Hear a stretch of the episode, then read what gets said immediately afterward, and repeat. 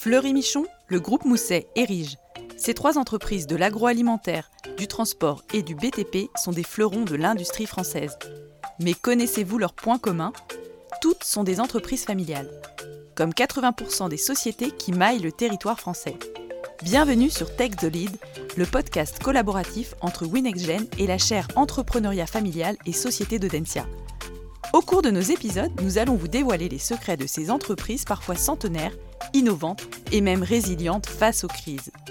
Tout au long de cette série, nous irons à la rencontre d'experts et dirigeants d'entreprises familiales en pleine croissance pour comprendre les défis qu'ils rencontrent comme la préservation de l'emploi, la transition écologique ou encore la meilleure prise en compte des parties prenantes. Ces épisodes ont été conçus et développés pour vous et nous vous souhaitons une belle écoute. Bonjour Céline, bienvenue sur le podcast Tech the Lead. Nous avons la chance d'enregistrer une nouvelle fois au studio du Média Campus. Donc je tiens à remercier Audencia pour la mise à disposition de ce superbe outil. Tu es médiatrice professionnelle et membre de la CPMN depuis 2012. Tu interviens principalement auprès d'entreprises à capitaux familiaux dans le cadre de médiation familiale et successorale. Et tu es par ailleurs administratrice d'un groupe familial spécialisé dans le transport et la logistique et administratrice et coprésidente d'une coopérative d'activité et d'emploi. Et aujourd'hui, nous sommes là pour parler du rôle du médiateur dans les conflits et plus particulièrement en entreprise familiale. Et alors, pour commencer ce podcast, ma première question est la suivante. Est-ce que tu peux nous expliquer ce qu'est un médiateur ? Oui, bonjour Caroline et merci pour ton invitation. Donc, un médiateur, c'est un tiers qui accompagne les personnes dans leur recherche d'entente, par-delà les relations contractuelles dans des contextes conflictuels, ou de conduite du changement, ou simplement de recherche de qualité relationnelle. Et la mission du médiateur, c'est de créer les conditions du dialogue, un dialogue qui paraît à un instant T totalement inaccessible aux parties. Donc il les aide dans l'identification de la meilleure solution, tout en garantissant évidemment la confidentialité des échanges. Il accompagne à la prise de décision, parce que même si ces personnes sont en conflit, elles restent quand même les mieux placées pour prendre les décisions qui les concernent. Alors c'est aussi, il y a autant de médiateurs que de personnes en fait, mais parce que le médiateur c'est aussi une personne avec une histoire de vie, car on ne vient pas à la médiation par hasard, et donc une personne qui a eu envie à un moment donné de comprendre les mécanismes du conflit et qui est au clair sur sa propre histoire de vie. Un médiateur, il n'a pas peur des situations complexes sur lesquelles il vient imposer un regard objectif et il sait comment se distancier. En fait, il est centré, le médiateur, c'est celui qui va être centré sur la qualité relationnelle en s'appuyant sur une discipline, sur une éthique et une altérité. Et lorsqu'il intervient en médiation, il s'appuie sur un processus qui est très structuré de résolution de conflits. Tu as parlé de conflit, on le développera tout à l'heure dans le podcast. Moi, quand j'entends le terme conflit, tout de suite, j'ai envie de penser négociation pour la sortie de conflit, ce qui est peut-être justement un réflexe conditionné, un réflexe humain. Est-ce que le médiateur, c'est un négociateur ? Alors, le médiateur peut avoir une profession par ailleurs, qui amène évidemment à aller après la médiation ou en fin de médiation vers une négociation. D'ailleurs, on trouve souvent des médiateurs qui sont avocats, juristes, voire coachs, éventuellement psychologues. Mais ce qui est clair, c'est lorsqu'il intervient en médiation, ce n'est ni un juge, ni un arbitre, et ni un négociateur conciliant. Parce que la médiation, c'est une discipline qui est très exigeante en termes d'éthique et de déontologie. Et donc, il faut savoir pouvoir être neutre, impartial et indépendant de toute autorité morale, financière ou culturelle. Et ça s'apprend. Donc il y a plusieurs écoles en médiation. Personnellement, j'ai choisi de me former à l'EPMN, qui est l'école professionnelle de la médiation et de la négociation, auprès de laquelle j'ai obtenu mon certificat d'aptitude à la profession de médiateur en 2012. Et je suis membre de la CPMN, qui est la chambre professionnelle de la médiation et de la négociation, pour apporter les garanties du code d'éthique et de déontologie dont je parlais, des médiateurs, qu'on appelle, nous, le Codeum. Et par ailleurs, donc je disais, on peut avoir un métier aussi par ailleurs, je suis consultante auprès des entreprises à capitaux familiaux et j'interviens en tant que médiateur auprès de ce public-là, donc les actionnaires, les dirigeants d'entreprises familiales, les repreneurs, les cédants. Voilà. Et c'est vrai qu'en entreprise familiale, il arrive fréquemment que des conflits émergent entre les actionnaires, les membres de la famille. Est-ce que tu peux nous dire dans quel cas on peut être amené à appeler un médiateur ? Oui, alors peut-être rappeler ce que j'entends par entreprise familiale. Donc là, je vais reprendre la définition de Tavis et Taguiri de 1982, il y a 40 ans déjà. Et qui n'a pas forcément beaucoup évolué depuis. Donc l'entreprise familiale, c'est une organisation où deux ou plusieurs membres de la famille étendue influencent la marche, en ce qu'on entend la direction, quoi, de l'entreprise à travers l'exercice de liens de parenté, de postes de management ou de droits de propriété sur le capital. Donc c'est souvent des entreprises créées donc, par des fondateurs, des couples, transmises dans l'opérationnel ou le capital aux enfants. Donc le patrimoine de l'entreprise se dilue de génération en génération. Il arrive parfois qu'il se reconcentre avec des parts plus ou moins égales, des rôles plus ou moins différents. Ce qui caractérise avant tout une entreprise familiale, c'est vraiment l'enchevêtrement. L'enchevêtrement qu'on y trouve entre les postures d'actionnaires, les postures de dirigeants et de membres de la famille. Et c'est cet enchevêtrement qui crée des situations complexes dans lesquelles le dialogue n'est pas toujours posé au bon endroit, au bon moment, avec les bonnes personnes. Donc vraiment, l'enchevêtrement vient complexifier le système familial qui est à la base déjà un système complexe. Et donc du coup, il y a des situations dans lesquelles il faut que le médiateur intervienne puisque le dialogue ne se fait plus. Est-ce que tu peux nous dire rapidement quelles sont ces situations ? Oui, alors souvent quand on parle d'entreprise familiale, on parle de transmission. Donc effectivement, ça peut provoquer des situations dans lesquelles la transmission de l'entreprise, elle ne peut pas se discuter, elle ne peut pas il n'y a pas de dialogue. Et donc au-delà des décisions stratégiques qui ne se prennent pas, c'est vraiment la pérennité de l'entreprise qui est en jeu. Donc un manque de dialogue au sein des parties prenantes, dans une situation complexe, qui amène a fortiori un manque de qualité relationnelle.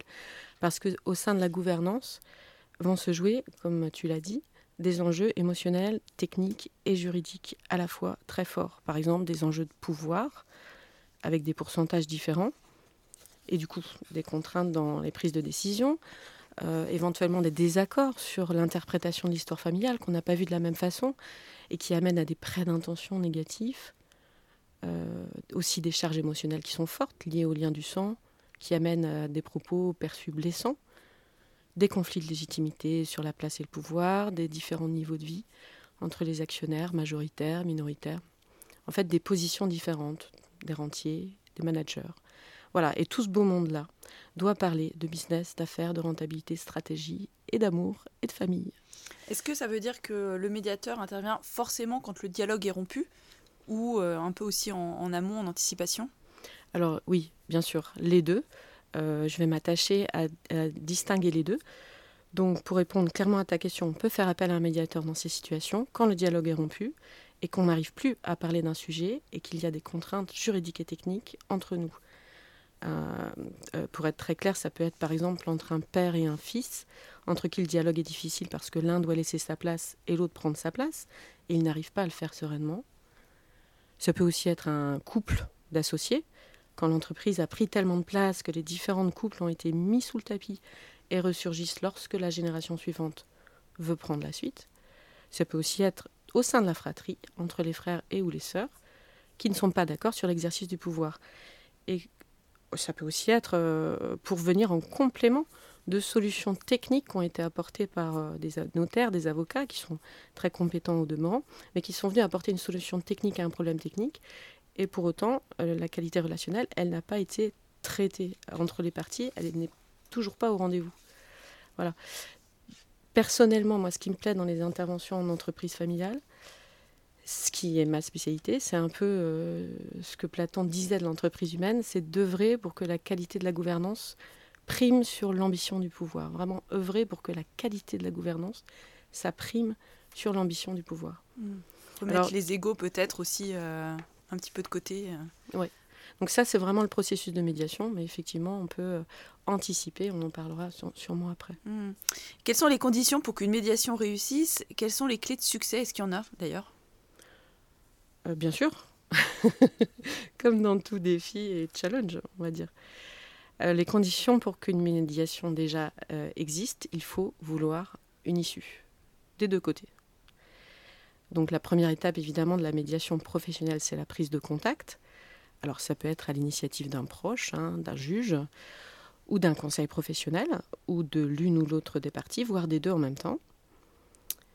Et par contre, parfois, mon contact, c'est une seule personne, un seul demandeur, et il me demande d'intercéder auprès de l'autre pour mettre en place le processus.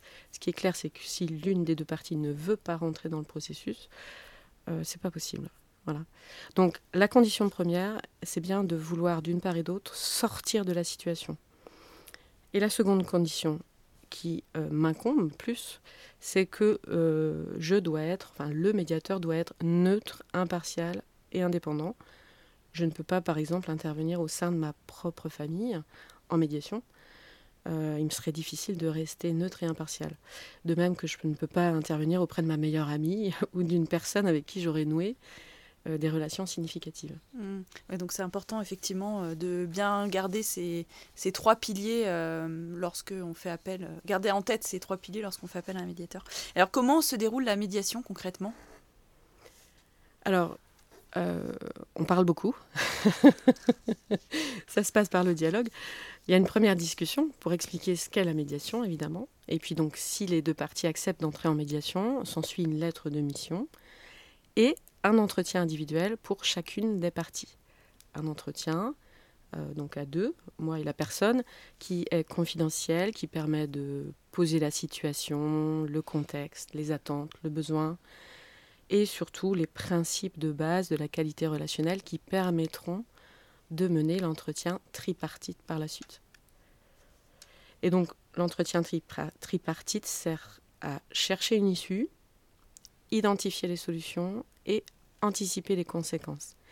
Et moi, dans cette réunion tripartite, mon rôle, c'est d'être garant de l'implication des personnes et du maintien des principes de qualité relationnelle que nous avons posés durant les entretiens individuels.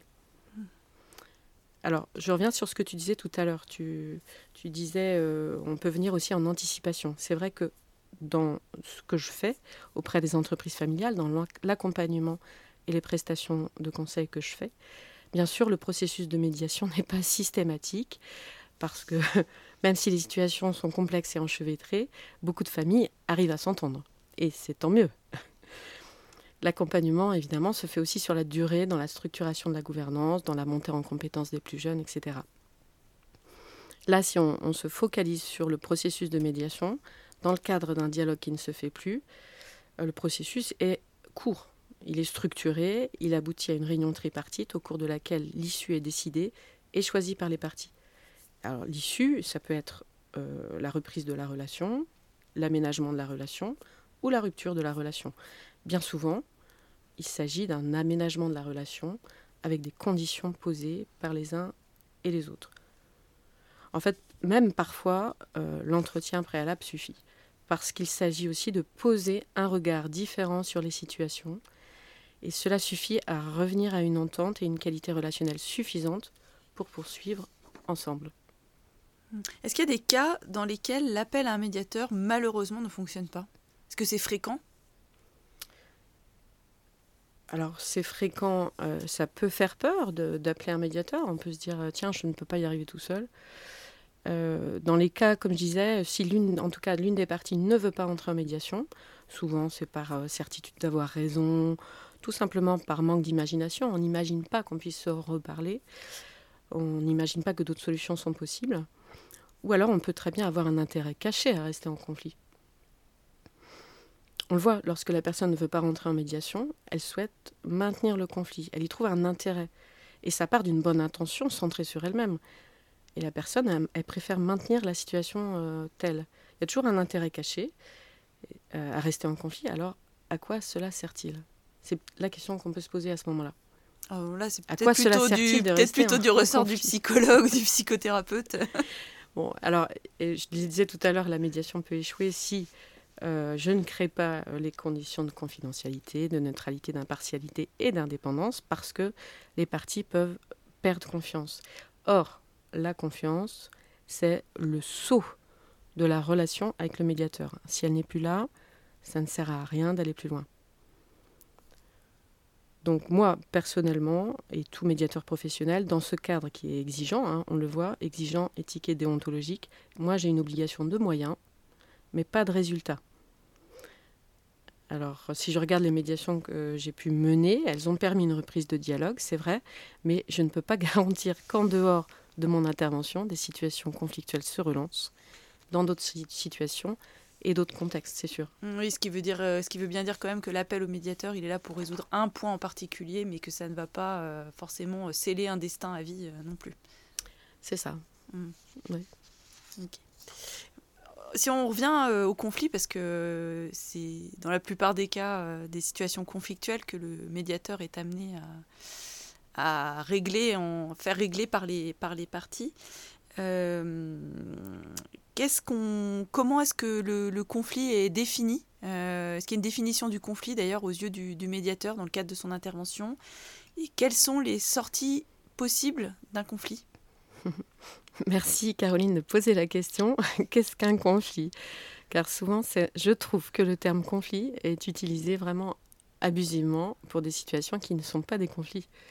Le conflit n'est pas une tension, ce n'est pas un désaccord, ce n'est pas parce que je suis en désaccord avec toi que je suis en conflit. Ce n'est pas parce que le ton monte entre nous et que je sens une tension entre nous que nous sommes en conflit. La tension, elle est génératrice de mouvements, les émotions qu'on ressent également, c'est une information qui nous est donnée. Mais ce qui caractérise le conflit, c'est l'adversité qui l'alimente. Alors c'est un élément émotionnel très fort qui s'est ancré autour d'un contexte, d'un objet de la discorde, ce qu'on appelle nous un élément technique. Et il y a un lien juridique entre les personnes. Si je devais donner ma propre définition, je dirais qu'un conflit, c'est une divergence de points de vue. Ou plutôt, ce sont des points de vue divergents qui, n'ayant pu trouver de terrain d'entente, se confrontent. Et dans la confrontation, insultes, critiques, contraintes, prêts d'intention, tout ça, ça vient se mêler, ça augmente sous l'effet de la surenchère, toujours plus haut, toujours plus fort, attisant les émotions qu'on ressent très fortement, jusqu'à bloquer le dialogue. Donc ça, c'est valable entre deux personnes, à minima. Mais j'observe quand même que c'est aussi valable pour soi-même. On parle alors de combat intérieur ou de conflit intérieur. Enfin, si on revient sur deux personnes, imaginez, si je suis en conflit avec quelqu'un et que je reste dans l'adversité, qu'est-ce qui va se passer ? Je vais peut-être finir par abandonner, me résigner, ou chercher à dominer, voire combattre.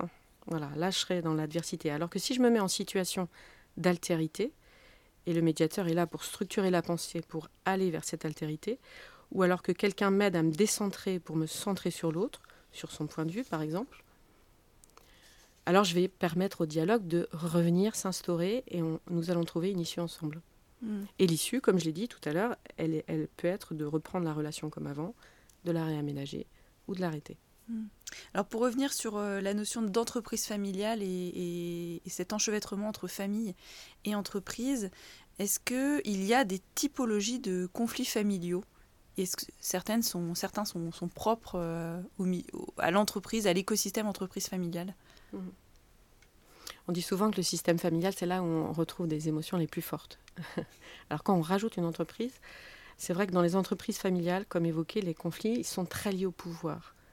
Au partage au nom du pouvoir opérationnel et ou pouvoir capitalistique, à la place qu'on prend ou qu'on ne donne pas, avec souvent une ingérence des parents dans la prise en main de la génération du dessous. Cela peut être aussi la légitimité qui ne s'exprime pas, ou tout simplement, et il y en a beaucoup, au non-dit. Et ce qu'on observe, c'est que les conflits entre deux générations ou au sein d'une génération peuvent aussi prendre racine, j'entends bien, on sent bien l'arbre de la famille, prendre racine dans les histoires des générations précédentes, sans en avoir vraiment conscience. D'accord, oui, on coupera ce passage, j'étais restée. Ça marche. Alors, sur quoi le médiateur vient travailler lorsqu'il intervient dans un conflit familial ?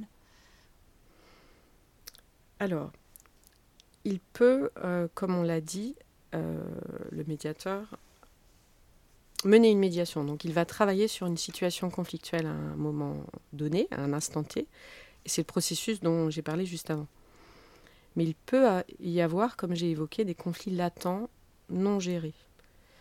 Et en dehors des actions de médiation que je mène, dans la démarche d'accompagnement des dirigeants et des familles que j'ai, moi j'ai une approche systémique qui prend en compte à la fois le temps, à la fois l'espace, c'est-à-dire l'histoire de la famille et de l'entreprise, et aussi le cercle des relations, les personnes en relation. Et dans cet accompagnement-là, il m'arrive parfois, c'est pas tout le temps, heureusement, il m'arrive parfois de mettre le doigt sur des conflits latents, non gérés. Et il n'est pas rare que des situations d'aujourd'hui ne soient que la répétition en fait, de difficultés d'hier qui ont été mises sous le tapis, en espérant qu'elles disparaissent. Les conflits, ça ne disparaît jamais comme par magie. Tôt ou tard, ça ressurgit. Donc, dans le cadre de ma pratique d'accompagnement sur le long terme, il m'arrive d'observer et donc d'émettre une hypothèse auprès de mes clients, de leur proposer d'aller revoir telle ou telle situation qu'on m'a contée et de laquelle j'ai eu plusieurs points de vue et qui mérite à mes yeux de s'y attarder parce qu'elle semble avoir un lien avec une situation de blocage d'aujourd'hui et ça entache la qualité relationnelle des uns et des autres aujourd'hui. Voilà, donc on peut aller dessus si les personnes acceptent, bien sûr. Et très clairement, en travaillant avec les générations du dessus, on peut débloquer des problèmes sur celles du dessous. Et ça, c'est vraiment une bonne nouvelle. Sans trahir la confidentialité de dossier, est-ce qu'il y a des exemples de conflits comme ça qui se répètent de génération en génération ? Quelque chose qui est concret, qui arrive fréquemment d'ailleurs en entreprise ? Alors, ce sont les thèmes que j'ai évoqués tout à l'heure. L'histoire de la place, du pouvoir, du partage du pouvoir, une situation qui a été faite dans laquelle on est resté dans l'adversité et donc on s'est résigné. Cette résignation a été racontée de génération en génération, devient un héritage au sein de la génération suivante qu'on ne comprend pas parce qu'on n'a pas une lecture assez contextuelle de ce qui s'est passé. On a plutôt une lecture émotionnelle avec des résidus de résignation, voilà, qui font la résignation, domination, voilà. Et donc c'est en ça que l'approche systémique peut permettre, à côté de l'accompagnement en médiation, de venir régler, mettre le doigt en tout cas sur ces problèmes. L'objectif c'est de pacifier, on est d'accord. Donc c'est vrai que l'analyse systémique est contextuelle, en tout cas celle que j'ai. Moi je sais et je crois que tout est interrelié. Et donc ce sont bien les contextes qui font que, et pas les personnes. Donc, je ne vais pas m'attacher à une personne. Si on me dit telle personne a telle personnalité, voilà, c'est le bouc émissaire un peu. Non, je vais regarder le contexte, le système familial. Parce que quand on crée une relation, on dit facilement, on noue une relation. Il y a un lien qui se crée. Et quand on est face à un système familial qui est complexe par nature, dans lequel les conflits ont pu être camouflés, comme je disais, sous le tapis, ou ensevelis entre les nœuds ou dans les nœuds carrément, on dit souvent qu'on se trouve à un sac de nœuds, n'est-ce pas ? Oui. Tu le dis parfois peut-être. Mmh. Alors parfois pour dénouer ce sac de nœuds, on ne sait pas comment s'y prendre et on vient s'attaquer au nœud central alors qu'il suffit peut-être d'observer quel fil est attiré. Et parfois le fil qui est attiré, il est plus éloigné et c'est lui qui va permettre de débloquer la situation, en tout cas d'avoir une action, une répercussion sur les autres parce qu'il est en relation avec les autres. Ça permet de faire bouger le système entier. Ça, ce sont des éléments qu'on retrouve après en psychogénéalogie et analyse systémique. Mais là, on est vraiment sur un accompagnement sur le long terme, un peu différent de la médiation qui vient à un moment donné sur une action courte. Quoi. Mais c'est intéressant de savoir que le médiateur peut aussi s'appuyer sur d'autres outils. Tu nous parlais en préparant le podcast du génogramme, sans faire trop long sur ce sujet. Est-ce que tu peux nous en dire quelques mots et en quoi ça vient aussi apporter un éclairage sur l'histoire familiale ? Oui, c'est un outil que j'affectionne beaucoup, le génogramme, parce qu'il permet de venir lever des situations conflictuelles non gérées. Donc, on étudie en fait la carte familiale. Ça ressemble de l'extérieur à un arbre généalogique un peu évolué. Donc, carte familiale, c'est le premier degré. Génogramme, c'est lorsqu'on va un peu plus loin. Et donc, on va s'intéresser à la structure de la famille. On va s'intéresser au contexte. On va venir re-raconter ce qui s'est passé. le contexte qui a fait qu'à un moment donné, j'ai pris cette décision, voilà, bah parce que j'avais pas le choix, parce qu'il y a eu, le décès d'un tel, voilà, la famille s'est rapprochée parce qu'on a déménagé. Il y a toujours des contextes qui font que. Et donc, ça vient apporter une autre lecture aux événements. Et ça permet à chacun et chacune de prendre sa place. C'est vraiment un outil très utile. C'est une relecture de l'histoire qui est très pertinente et souvent très libératrice, je l'ai remarqué. Parce qu'on ne peut pas changer les personnes. On peut aussi sortir du récit qu'on nous a raconté et revenir à sa propre place. Mais en tout cas, on ne peut pas changer les personnes, mais on peut changer la perception qu'on a d'une situation en remettant du dialogue ou en se repenchant sur le contexte qui a fait que. Et la médiation, ça vient structurer la pensée. Ça permet en tout cas d'éclairer une situation. Parce que lorsqu'on nomme, lorsqu'on vient poser du langage, on vient reconnaître. Et tout à l'heure, tu me demandais sur quoi le médiateur vient travailler. Eh bien, le médiateur, dans son essence, le médiateur professionnel, il vient travailler sur la reconnaissance. Reconnaître la maladresse, tout d'abord, dans ce qui s'est passé. Puis reconnaître la légitimité de point de vue. Chaque point de vue se tient, est légitime. Et enfin, reconnaître que la personne a agi à partir d'une bonne intention qui est très centrée sur elle-même, et ce qui est naturel. Dans le langage commun, on a coutume de dire qu'un bon accord vaut mieux qu'un mauvais procès. Qu'est-ce que tu en penses, toi ? C'est une approche un peu judiciaire, mais venant d'une avocate, je peux comprendre.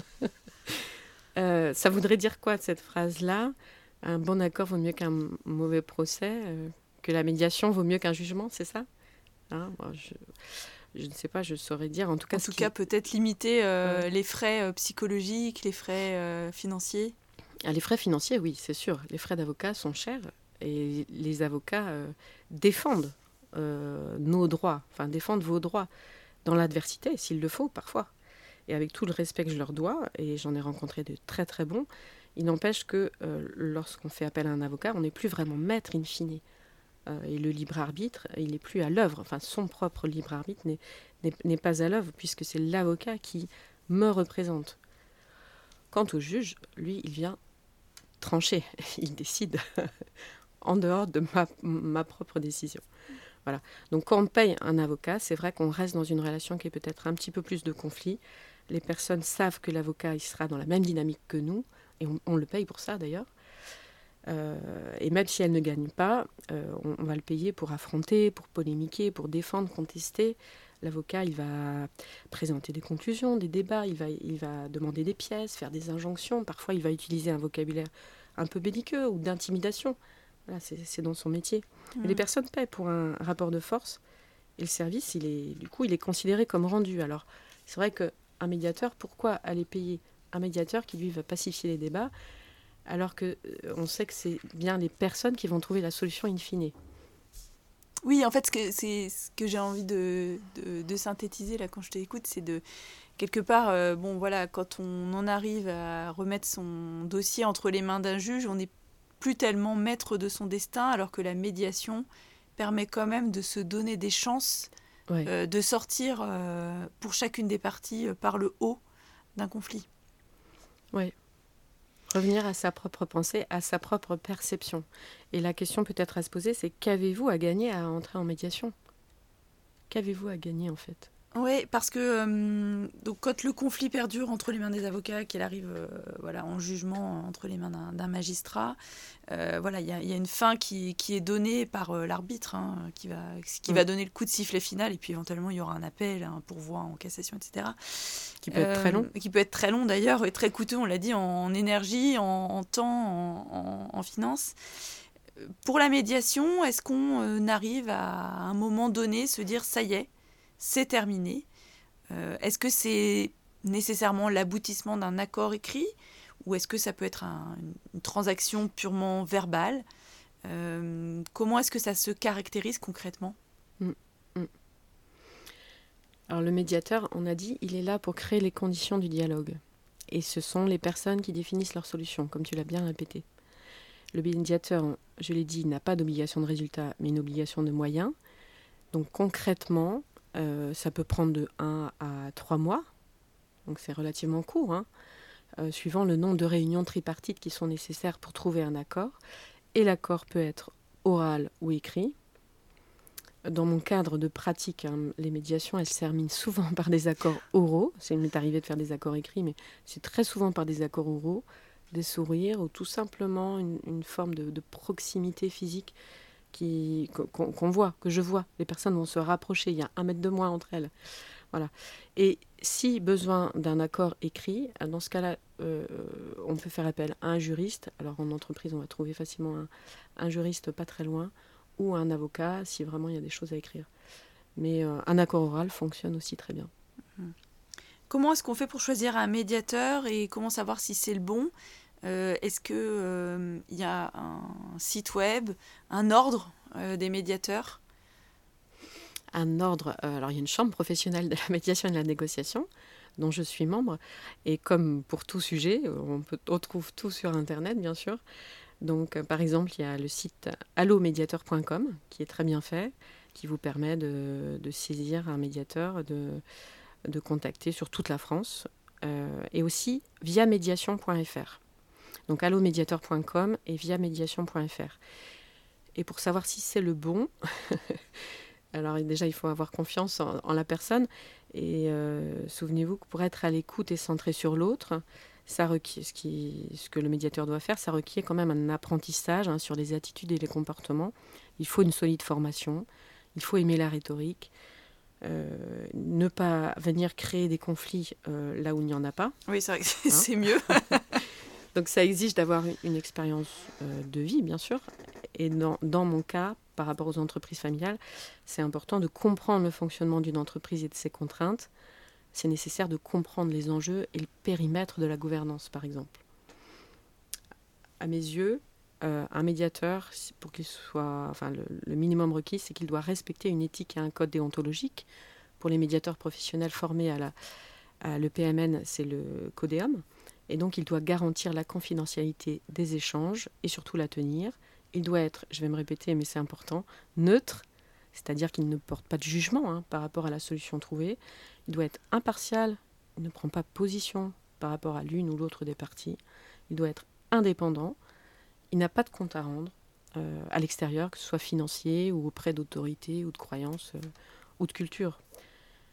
Voilà. Alors après, il y a les soft skills. Oui, j'imagine qu'il y a des qualités plus personnelles et plus intrinsèques à la personne. Ça peut aider. Donc, le courage,